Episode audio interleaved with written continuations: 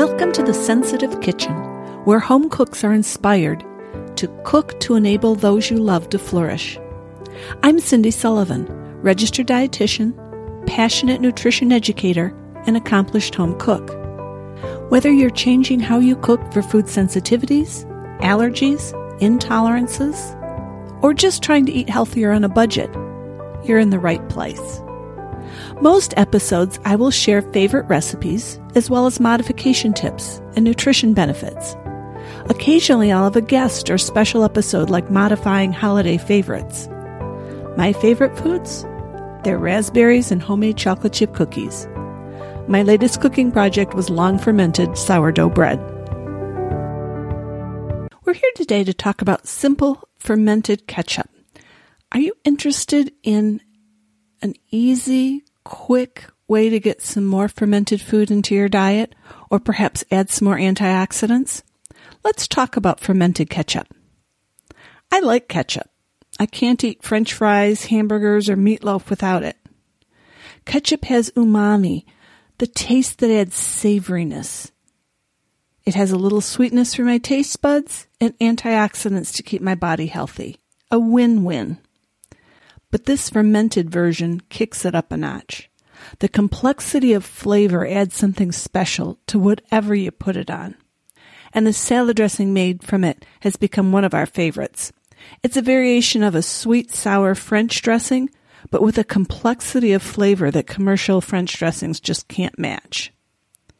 If you've been a little afraid of fermenting foods, this is a good, easy recipe to get you started. For our nutrition tidbits today, let's talk about lycopene and then fermented foods. Lycopene is that antioxidant I mentioned. Now, a few of you can take a quick nap. But for those of you who want to know why cooked tomatoes are better sources of lycopene, or what to eat with lycopene in order to enhance its absorption, this three minute science lesson is for you. Lycopene is a carotenoid the same family of compounds as beta carotene, which is the plant precursor to vitamin A. But lycopene does not have vitamin A activity. However, it's still good for you. It acts as an antioxidant in your body. In fact, all carotenoids are antioxidants and help your body fight inflammation and oxidation. Inflammation and oxidation can increase your risk of cancer, atherosclerosis, diabetes, Alzheimer's, Parkinson's, aging, any process that free radicals can promote.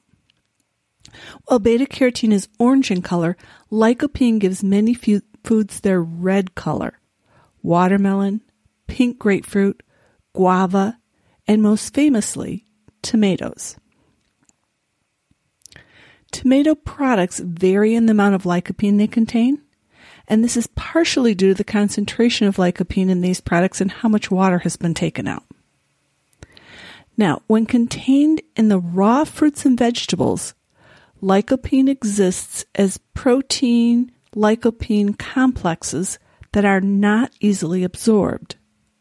But when you cook these complexes, the lycopene from many of these bonds are released and then the lycopene can be absorbed because lycopene is a carotenoid is fat soluble, so it needs some fat for absorption. In the same meal, eat some fat. This is not usually a problem. With pizza sauce, we eat cheese. With tomato juice, make my cabbage soup. It has a little bit of bacon in it. With this ketchup, eat it with our favorite gluten free meatloaf that I discussed in episode 4.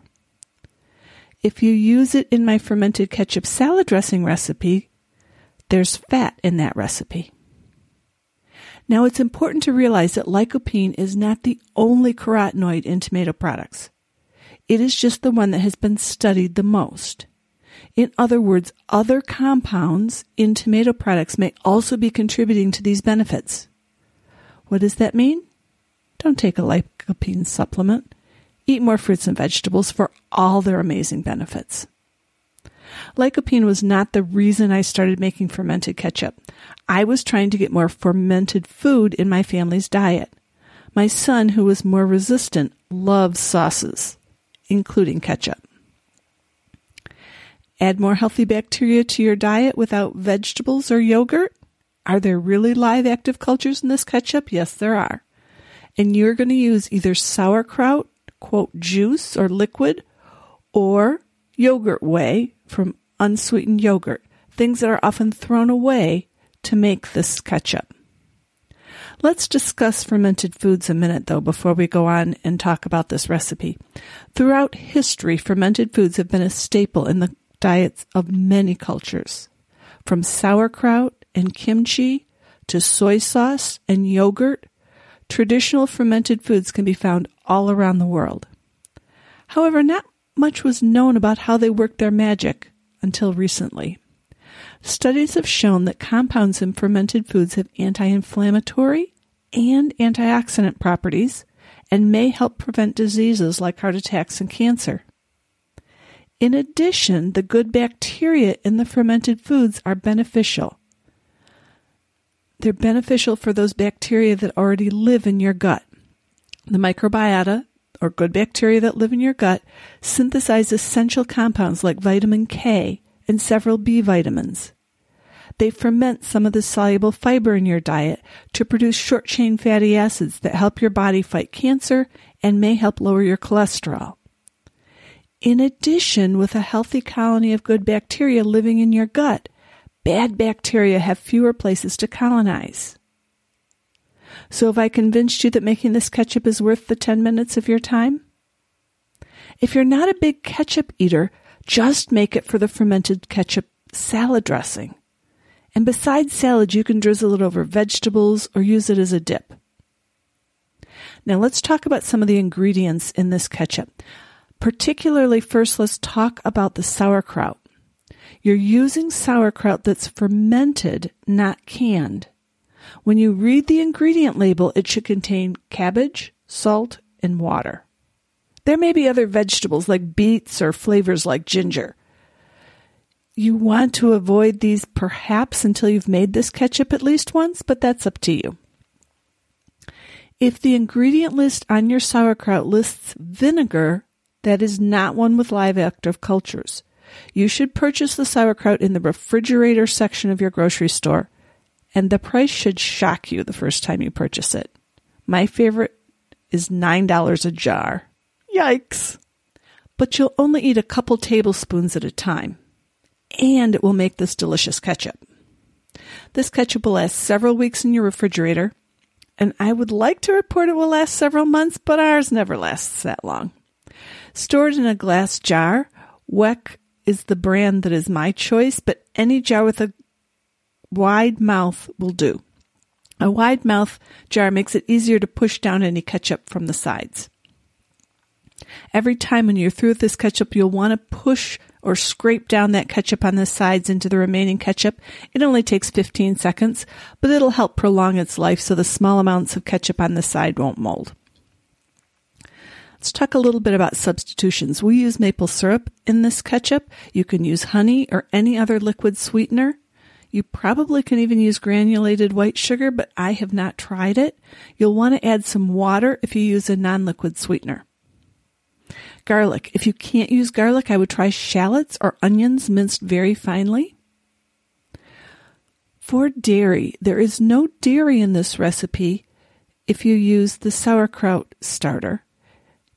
If you use the yogurt starter, then obviously there may be dairy in this recipe. Okay. Any other fermented vegetable juice should work here. I just haven't tried any other ones, so you can let me know if you do. Now, the vinegar, you can add even more probiotics if you use an apple cider vinegar with active cultures. But you can use whatever you have on hand. Distilled vinegar will work also. This is really simple stuff to prepare. There's no cooking involved. You're going to chop your garlic, mix the tomato paste with the fermented liquid, either the sauerkraut juice or the whey from the yogurt, and the apple cider vinegar. Add the garlic and the maple syrup and mix well. Scrape down the sides of the jar and loosely cover it. You're then going to let the ketchup sit on your counter at room temperature, loosely covered for three days. Then you're going to tightly seal it and refrigerate it, and it's time to enjoy. Let's talk about a few other notes about this recipe. If you're using the sauerkraut starter, drain the liquid until you have six tablespoons. If this leaves some sauerkraut out of the brine, plan to eat it today or tomorrow.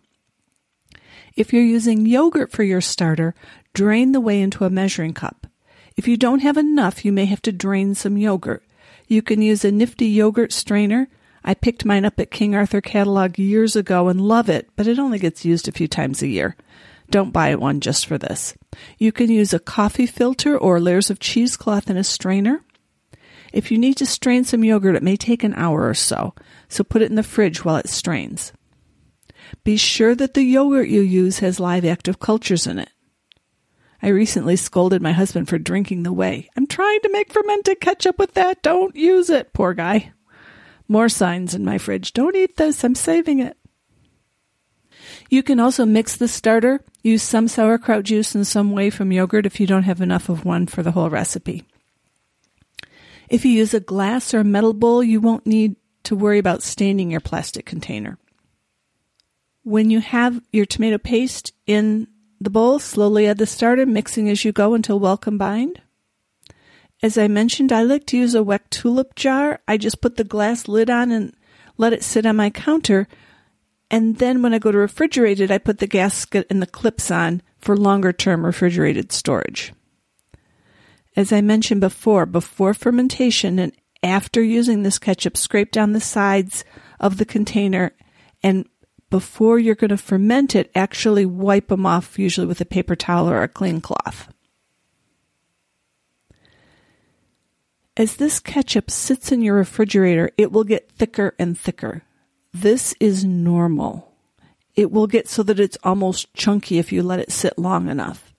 If it gets too thick, just put some in a bowl, add some water, and mix in some water to your desired consistency and serve it.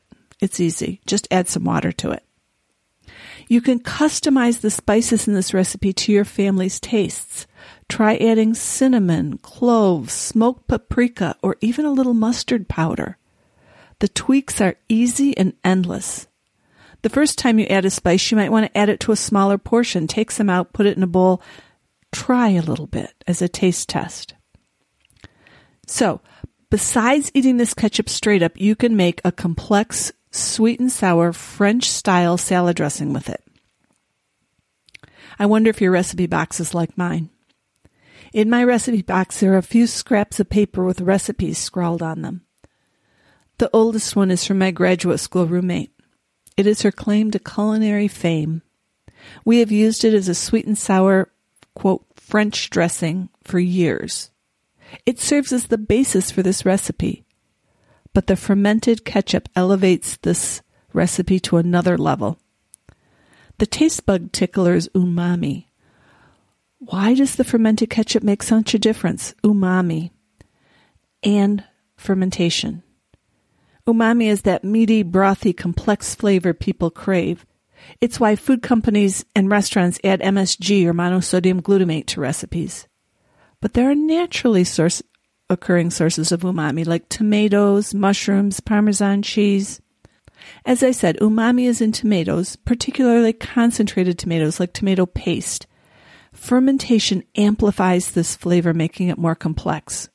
It turns a good salad dressing into something company worthy. First, to make this recipe, you need fermented ketchup. Three days waiting time here. The ingredients are simple a third of a cup of fermented ketchup, a third of a cup of vinegar. I use just distilled vinegar in this, a quarter cup of maple syrup, a third of a cup of oil, a large clove of garlic. If you can't have garlic, you can substitute shallots minced finely and two shakes of onion powder. Basically, you're going to just take a whisk and whisk the fermented ketchup. Now, remember I said the fermented ketchup might get chunky. If yours has gotten a little chunky, add water to it after you've added the vinegar and the maple syrup. If it's still thick, add just a little water, a couple tablespoons of water to it. This is a great dressing and it's even better when it sits overnight. Enjoy. Thank you so much for listening today try to add some more fermented foods to your diet. And this is a great, easy, simple thing to do. The only chopping is to chop a clove of garlic. So it's simple. Let me know how you like it. If you want the printed recipes, come to foodsensitivitykitchen.com. This is episode six. Come to foodsensitivitykitchen.com. The recipe is there. There's even some pictures with the recipe. And leave me a comment. Let me know what spices you like in it. Let me know how it is. If you haven't already, hit subscribe and I will be back next week with another recipe. Have a wonderful day. Bye bye.